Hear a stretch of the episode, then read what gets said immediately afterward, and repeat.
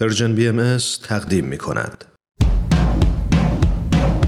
نقطه سرخط، برنامه ای از نوید توکلی.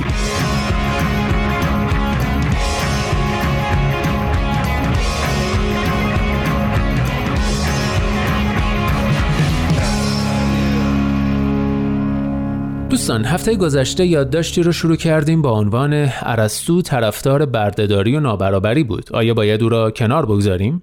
یادداشتی از اگنس کالارد، استاد فلسفه در دانشگاه شیکاگو، که تو وبسایت نیویورک تایمز و ترجمه فارسیش در وبسایت خوب و پربار ترجمان منتشر شده. در بخش نخست این یادداشت، نگارنده با صحبت درباره ضدیت اساسی ارسطو با مساوات طلبی و در کل با چیزهایی که امروز به عنوان حقوق بشر میشناسیم، توضیح میده که چرا با همه اینها همچنان از ارسطو و جایگاه او در برنامه درسی فلسفه دفاع میکنه و نهایتاً به اینجا رسیدیم که فیلسوفان یکی از آرمانهای خودشان را این می‌دانند که به نقطه‌ای برسند که هیچگاه با طرف بحث خود به عنوان متخاصم برخورد نکنند. اما سوال مهم اینجاست که اگر کسی دیدگاه‌های پیشرویی طرح کند که مستقیماً با احساسات اخلاقی شما تعارض داشته باشد، چگونه می‌توانید از خصومت با او اجتناب کنید؟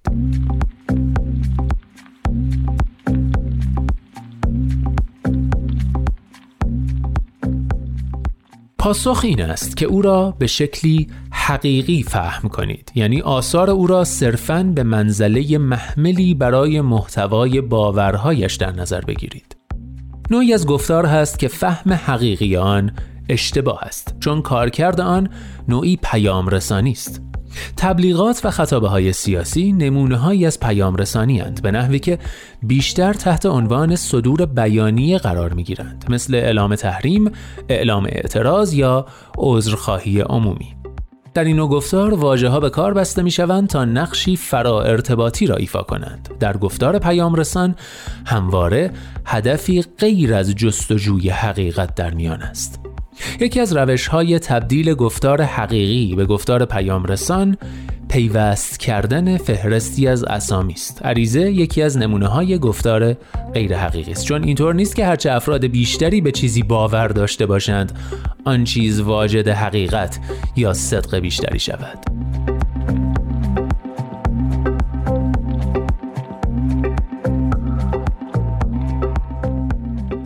در حالی که گفتار حقیقی از شیوه‌های اقناعی و نظاممند حقیقت محور، یعنی استدلال و شواهد استفاده می‌کند، گفتار پیامرسان نوعی فشار غیر عقلانی بر دریافت کننده وارد می‌کند. برای مثال، یک عذرخواهی عمومی غالباً می‌تواند اعمال فشاری اجتماعی بر طرف آسیب دیده برای بخشش یا به هر حال تظاهر به بخشش باشد.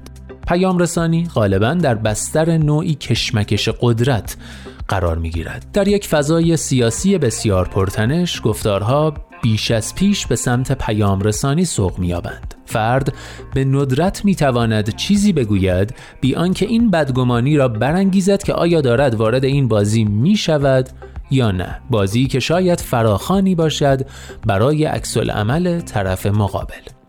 مثلا عبارت زندگی سیاهان مهم است و زندگی همه مهم است در فضای کشمکش‌های سیاسی ما به نحوی طرح شده که اگر کسی با این کشمکش آشنا باشد، نمیتواند این تعبیرات را به معنای حقیقی به کار ببرد یا به این معنا آنها را بفهمد. اما اگر بیگانه ای از فضا وارد شود که با زمینه لازم آشنا نباشد و نزد ما بیاید و هر یک از این عبارت‌ها را به کار ببرد، به سختی میتوان تصور کرد که کسی به حرفش اعتراض کند. زمینه‌ای که ما این عبارات را در آن به کار میبریم، در مورد آن فضایی میتواند نادیده گرفته شود.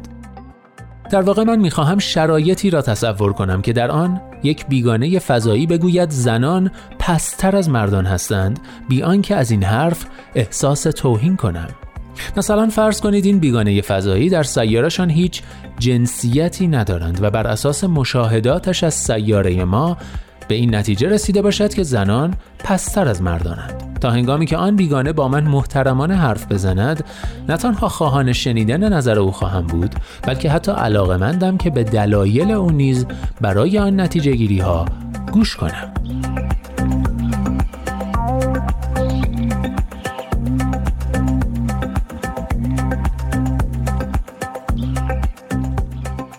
من ارسطو را مثل چنان بیگانه‌ای مطالعه می‌کنم. رویکرد او به اخلاق تجربی یعنی مبتنی بر مشاهده بوده است. وقتی او به دور و برش نگاه می‌کرد، جهانی از بردهداری را می‌دید و زنان و کارگرانی یدی را مشاهده می‌کرد که زیردست بودند. آنگاه این مشاهدات را در نظریه اخلاقیش منعکس می‌کرد. وقتی او را مطالعه می‌کنم، آن نوع نگرش به جهان را می‌بینم. همین و بس. تصور نمی کنم که او نیت‌های خباثت‌آمیز یا انگیزه‌های باطنی در پس آن کلمات داشته است. آن کلمات را همچون نماد و نشانه‌ای از شخصیت نابکار او تفسیر نمی کنم یا به عنوان تلاشی برای رساندن پیامی خطرناک که چه بسا لازم ببینم برای حفاظت از افراد آسیب پذیر با آن به نزاع برخیزم یا به سکوت مجبورش کنم. البته به یک معنا دشوار میتوان ایده خطرناکتر از ایده او تصور کرد، ایده‌ای که او با طرح و استدلال هم درباره‌اش صحبت میکند. اما بنا به بحثی که گفتم، خطرناک بودن بیشتر به زمینه پیام رسانی مربوط میشود تا محتوای حقیقی. آنچه میتواند آزادی بیان واقعی را به وجود آورد، امکان اختلاف نظر بدون خصومت است. و این بیشتر به چگونگی بیان ما ربط دارد تا چیزی که احتمالاً بر زبان می‌رانیم.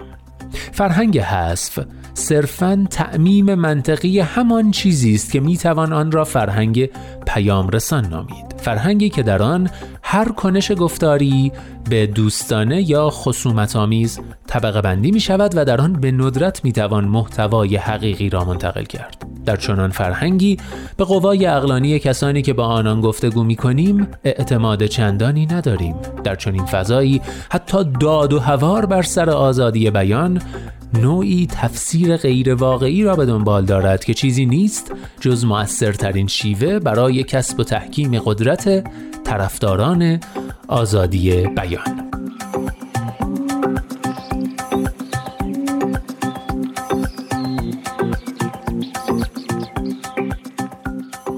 اعتراف میکنم که فاصله زمانی بسیار زیاد ارسطو با ما باعث میشود راحت‌تر بتوانیم او را نوعی بیگانه یا فضایی به شمار آوریم.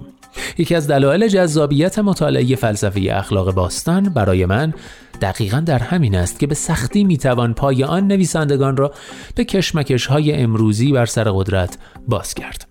وقتی سراغ اختلافاتمان درباره پرمناقشه ترین مسائل اخلاقی معاصر می‌رویم، مثلا مباحث مربوط به هویت جنسی، حتی در میان فیلسوفان با بدگمانی و گمانه‌زنی درباره انگیزه‌ها و تظلم‌ها، همان نمادهای فرهنگ پیامرسان مواجه می‌شویم.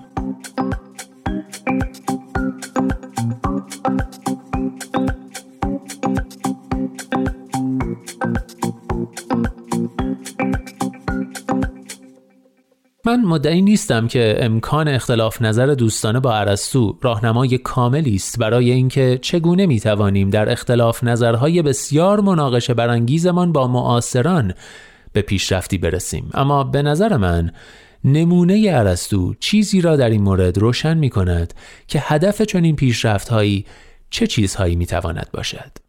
وقتی خواهان آزادی بیان می شویم، آنچه واقعاً می خواهیم آزادی بیان از نوع حقیقی است.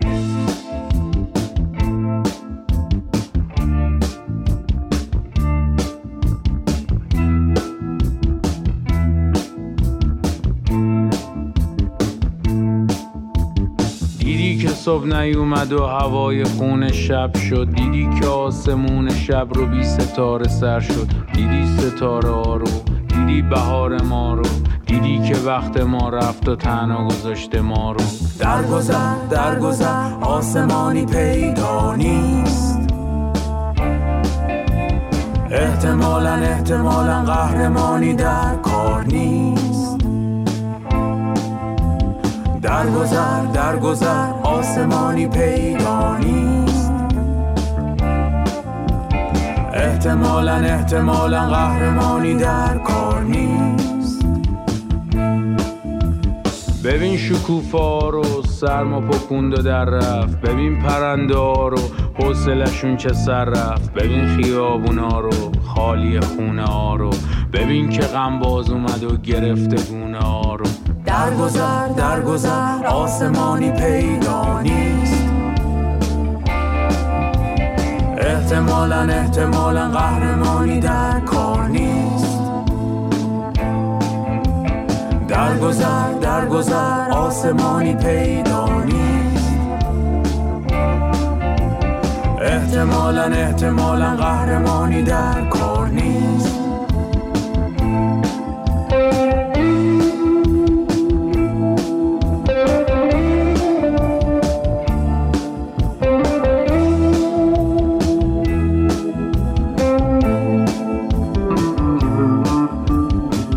که شام تارمون بی تو سر نمیشه، بیا که لحظه ها چرا بی تو به سر نمیشه. بیا شب از تو دوره، بیا که غم صبوره، بیا اگه نیای بازم فردا چه سود و کوره. درگذر درگذر آسمانی پیدا نیست، احتمالاً احتمالاً قهرمانی در کار نیست. درگذر درگذر آسمانی پیدا نیست، احتمالاً احتمالاً قهرمانی در کار نیست.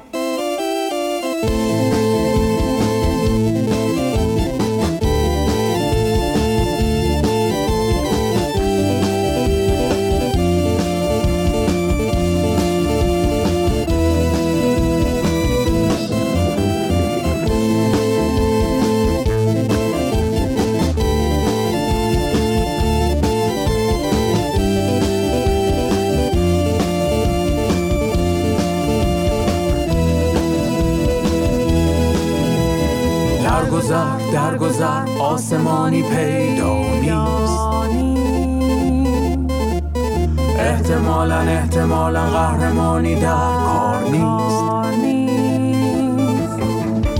درگذر درگذر آسمانی پیدا نیست، احتمالاً احتمالاً قهرمانی در کار نیست. درگذر درگذر آسمانی پیدا نیست، احتمالاً احتمالاً قهرمانی در نیست.